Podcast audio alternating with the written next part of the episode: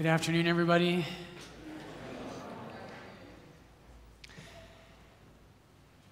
So, really profound readings today, and I hope to, to be able to break, break those open for you. Um, one quick note that we're not going to go too deeply into, but that first reading from Deuteronomy 30, I know that's your favorite chapter. Like, Deuteronomy 30, yes. Uh, Deuteronomy 30 has um, a really powerful word for us today.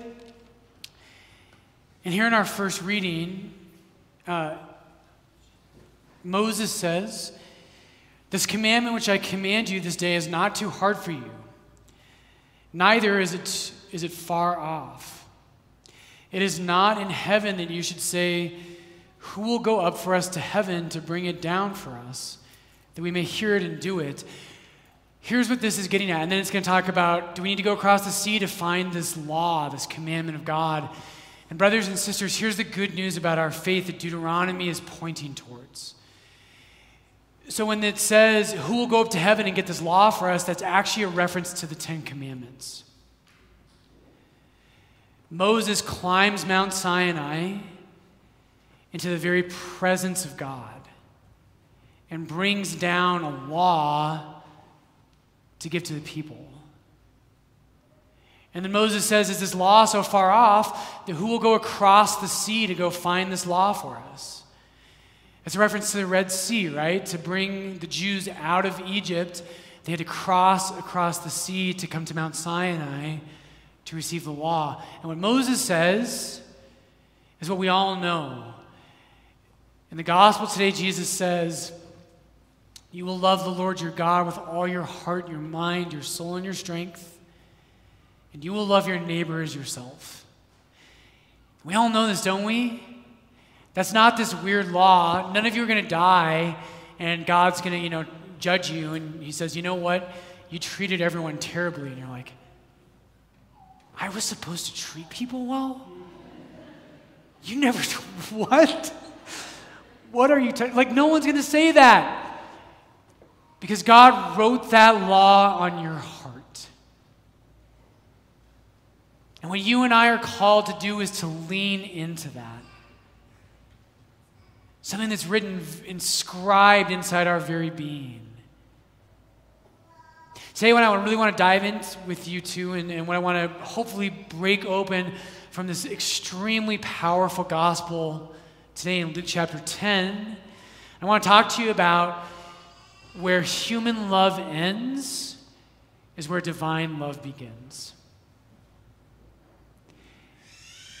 Where human love ends is where divine love begins.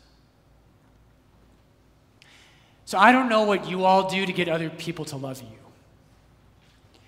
But I bet you're like me, right? We all, we're as human beings, there's the normal ways you try to get people to love you.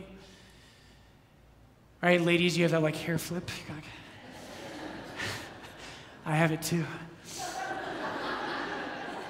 I sometimes do that, and people are like, that guy's got it. when I entered seminary and I was in my first year, we all do our normal things, don't we? We know that we're human love. The way to attract human love to ourselves is we want to be beautiful, we want to be smart and funny and charming, knowledgeable, all these kinds of things. And that's the normal way that we draw other people to love us. I do the same things, I still do. When I entered seminary, my kind of identity and my self identity was wrapped up in my knowledge of Scripture. It still kind of is. But my, my first year of seminary, I, I entered in and I was studying for priesthood, and you don't know anybody yet, and you want other people to like you. And so I was like, I'm the Scripture guy. I know everything about Scripture. And there was another guy in my class who was also like, he knew himself as the scripture guy. And we had this silent war our first year of seminary, and I totally destroyed him. it was awesome. It was totally amazing. And I did, I like totally blew him out of the water. And people came to know it's like, oh yeah, Larkin, he's the scripture guy. And I was like, don't mess with me. But divine love begins where human love ends. And one of the most profound lessons that I know I have to learn over and over again in my life happened in my seminary years. And probably halfway through seminary, I remember a group of my now very, very close friends. I was doing all the normal things about here's how people love you, you know, be intelligent, be funny, be, you know, charming, all these things. And I remember halfway through seminary, we had started my community, the Companions, and we were living together our first year. And all of my brothers in that household, they saw my ugliness. They saw my ugliness. And I'll never forget. So, you know how some of you, when you get in fights, some of you explode and you wipe out everyone in your path? I implode when I get upset and I just shut down. Melancholics unite. I completely, and that happened that year, as I hit a breaking point. I can't remember what it was about, but I did. And I remember there's one part right in the middle of that year, I broke down and I imploded. And I acted like a stubborn eight year old. And I didn't talk to anybody for like a week. And I just moped and I made everyone in the house feel miserable. And there were even worse things, but the guys, the point is, the guys saw my ugliness. And one of the best things that has ever happened in my life was I remember I came out of that kind of dark place and I thought, well, that's it. They all know what a loser you are. And you're going to be cast to the ash heap. You know, you'll be thrown out. And I wasn't. And the brothers still loved me. Christian love, divine love, brothers and sisters, starts where human love ends. And today's story in the gospel a, has a lot to do with this. And I want to break this open for you, and what I want to do is two parts. I want to show you the dominant reading of this passage in all of church history all the way back to the second century, starting with Origen, running all the way through the ancient period, the medieval period, and the modern period. And I want to show you what the church has always said about this passage today. And then I want to challenge you about divine love beginning where human love ends. So here we go. So when you go to Israel, selfish plug, I'm going next summer. Chris Stefanick and I are leading a trip next summer. You should come. Uh, when you go to Israel, it is they Saint Jerome used to call Israel the fifth gospel. Because the stories in the gospel come to life in a way that when you hear them at church, you just can't see it the same way once you've been to Israel. So today in Luke chapter 10, so much is going on. And when you go to Israel, you're going to understand this in a way radically different than you did today. So Jesus tells this story, and the key to the story is the question that the lawyer asks. He says, Who is my neighbor? And we'll come back to that. Jesus says a man was going down from Jerusalem to Jericho, and he fell among robbers. And here's the thing when you go to Israel, Jerusalem for them is a high place in Israel. For us, we kind of laugh because we're Colorado snobs. But for them, it's a high place. Jerusalem sits 2,500 feet above sea level. It feels a little bit like Lakewood. I mean, it kind of does. a little more dry, but it's kind of green. If you go to Israel, it's like it's there's hills and you feel like you're higher up. It's 2,500 feet up. You can stay in that region, it stays pretty green. But if you go and you head east down towards the Dead Sea in Jericho, one mile outside of Jerusalem, you feel like you are in the most barren desert imaginable. It's unbelievable how the landscape changes just outside of Jerusalem. And the path down to the Dead Sea, where Jericho is at, is a dramatic decline in elevation. So, Jerusalem, 2,500 feet above sea level, Jericho is 800 feet below sea level. And this is critical for understanding the story. Universally, almost in church history, scholars and saints and the great teachers of our faith, they all say the same thing. You know what they say? They say the parable of the Good Samaritan is a parable about him.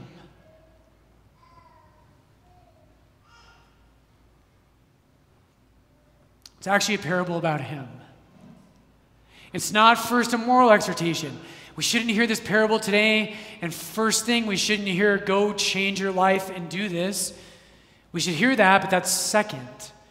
First of all, this is a story about Jesus. So a man is going from Jerusalem down to Jericho. In Scripture, Jericho is the city that represents humanity. It's low, it's earthly.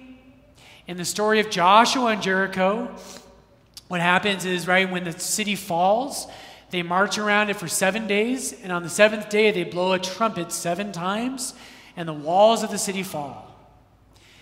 In Revelation chapter 11, we're told the city of man, the earthly city, that at the end of time, there will be seven trumpet blasts.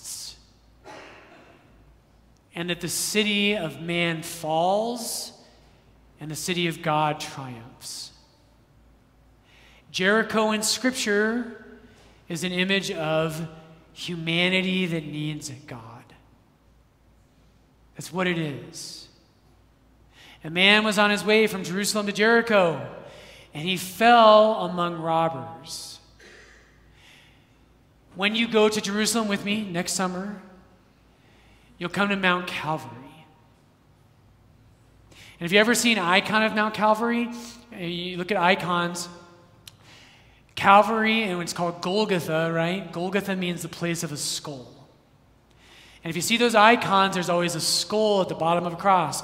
And I always wondered my whole life, I was like, whose skull is that? Why is it called the place of a skull? The tradition of Christianity is that that skull is Adam's. And the tradition of Christianity is that when you go with me and we go to Mount Calvary, that Jesus dies in the same place that the first human being died in as well.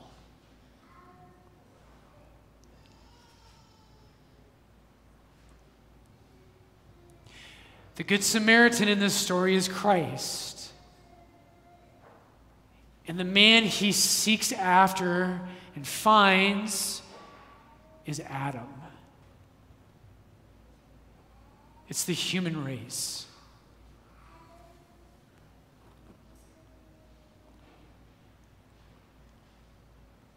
He fell among robbers who stripped him and beat him. Brothers and sisters, this is us. And what I want you to hear, right, I know you're good looking. We have a lot of beautiful people here. You guys are all amazing. And I know you're smart, and I know you're successful, and I know you've got a lot going for you. You're poor.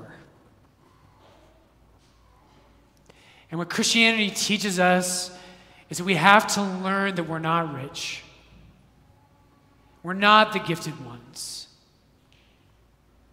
We're the ones who have been caught by Satan, who have been stripped and beaten down.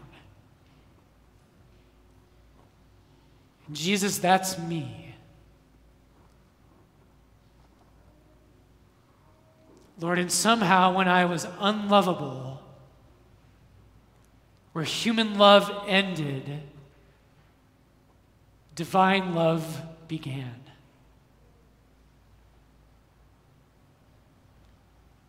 And I had nothing to offer you. And I didn't live a moral life. I wasn't rich in the things that matter to you, Jesus. I was half dead and I was naked. And you loved me anyways.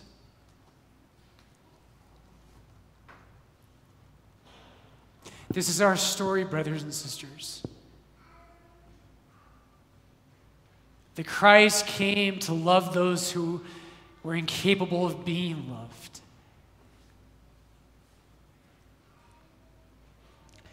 So many details, I want to hit all of them today. But so beautiful in this story priest and the Levite, they pass by, they go on the other side of the road. And they do that because in Jewish law, Leviticus 21, what God teaches is that a priest or a Levite cannot go near a dead body. And if they do, they're unclean. And so instead of loving the naked person who is half dead on the side of the road, they're nervous about their own standing and their own status, and they keep going. And I hope you see how profound this is.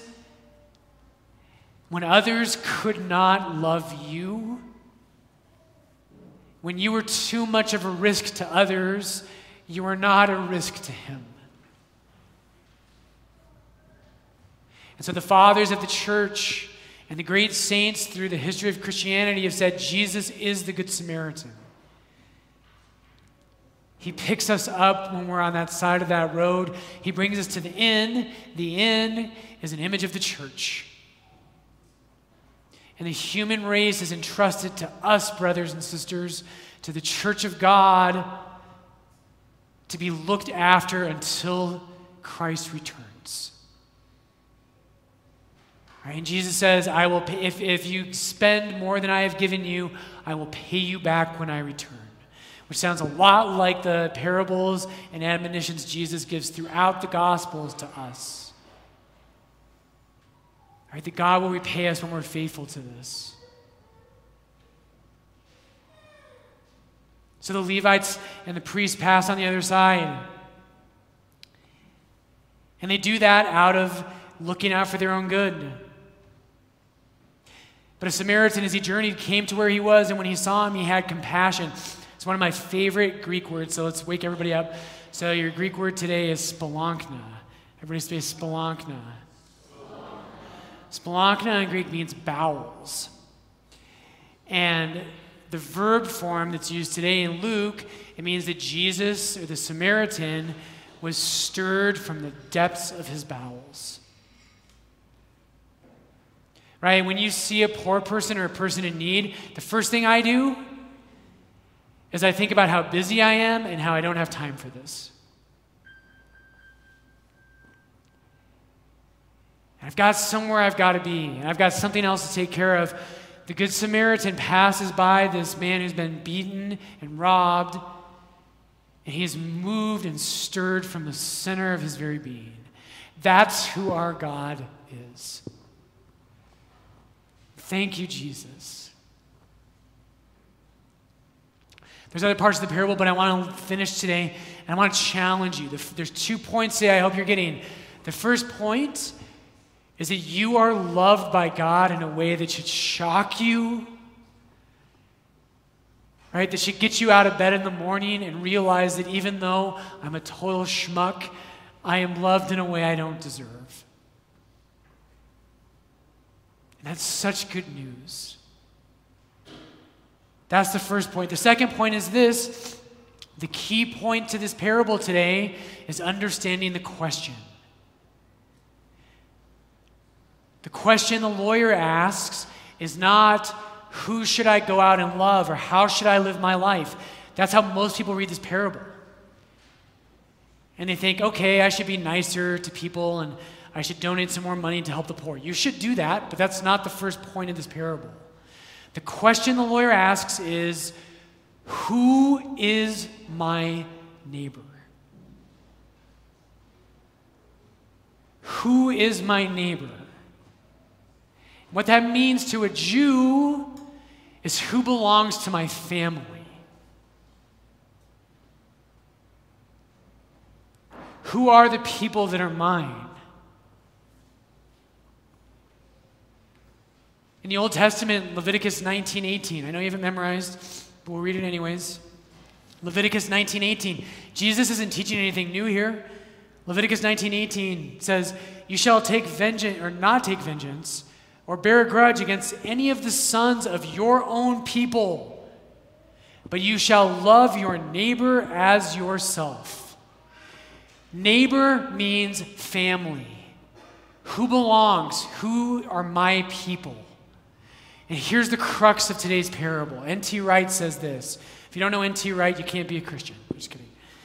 N.T. Wright is probably the top scripture scholar in the world. Here's what N.T. Wright says The point was not that the Samaritan regarded the Jew in the ditch as his neighbor, nor is this story simple a moral encouragement. Jesus is not saying to us today, hey, go love somebody you wouldn't normally love. That's not the main point. The point was more subtle, more directly related to the question which of the three turned out to be neighbor to the Jew in the ditch? In other words, which person in the story counts as the neighbor? Who's in the family? Who's in our family as Catholics? Here's the point of the parable the Jew in the ditch, the person lying on the side of the road, discovered that the Samaritan was his neighbor.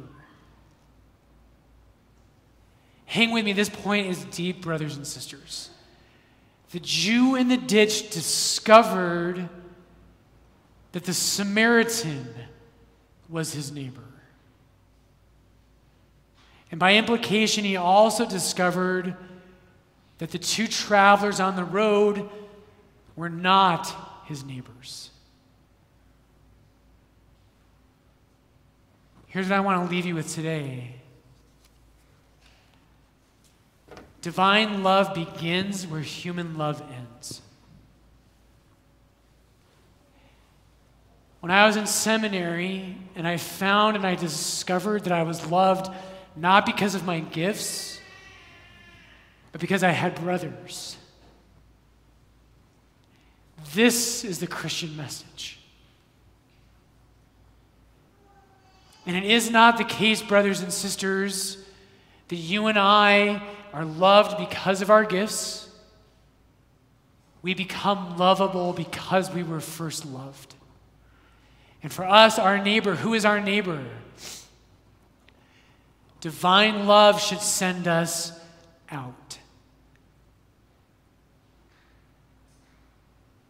And when we go out, right, the people out there who think they hate Christianity, the person who thinks that you're a bigot because you believe that marriage is between a man and a woman.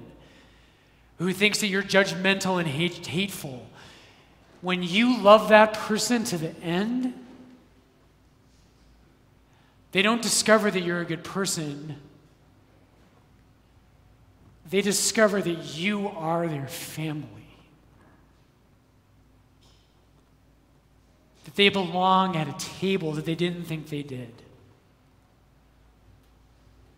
The mark of Christians, brothers and sisters, is not human love, it's divine love. When we love others, when we love the poor, when we love the loveless, they know that they actually belong somewhere. So, Jesus, today, Lord, we know you are the Good Samaritan. Jesus, I pray as we finish today, Lord, help me and help everyone here to know just how poor we are,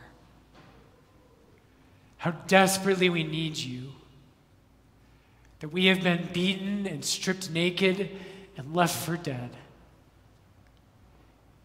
And Lord, that you came down from heaven to the city of man to love the loveless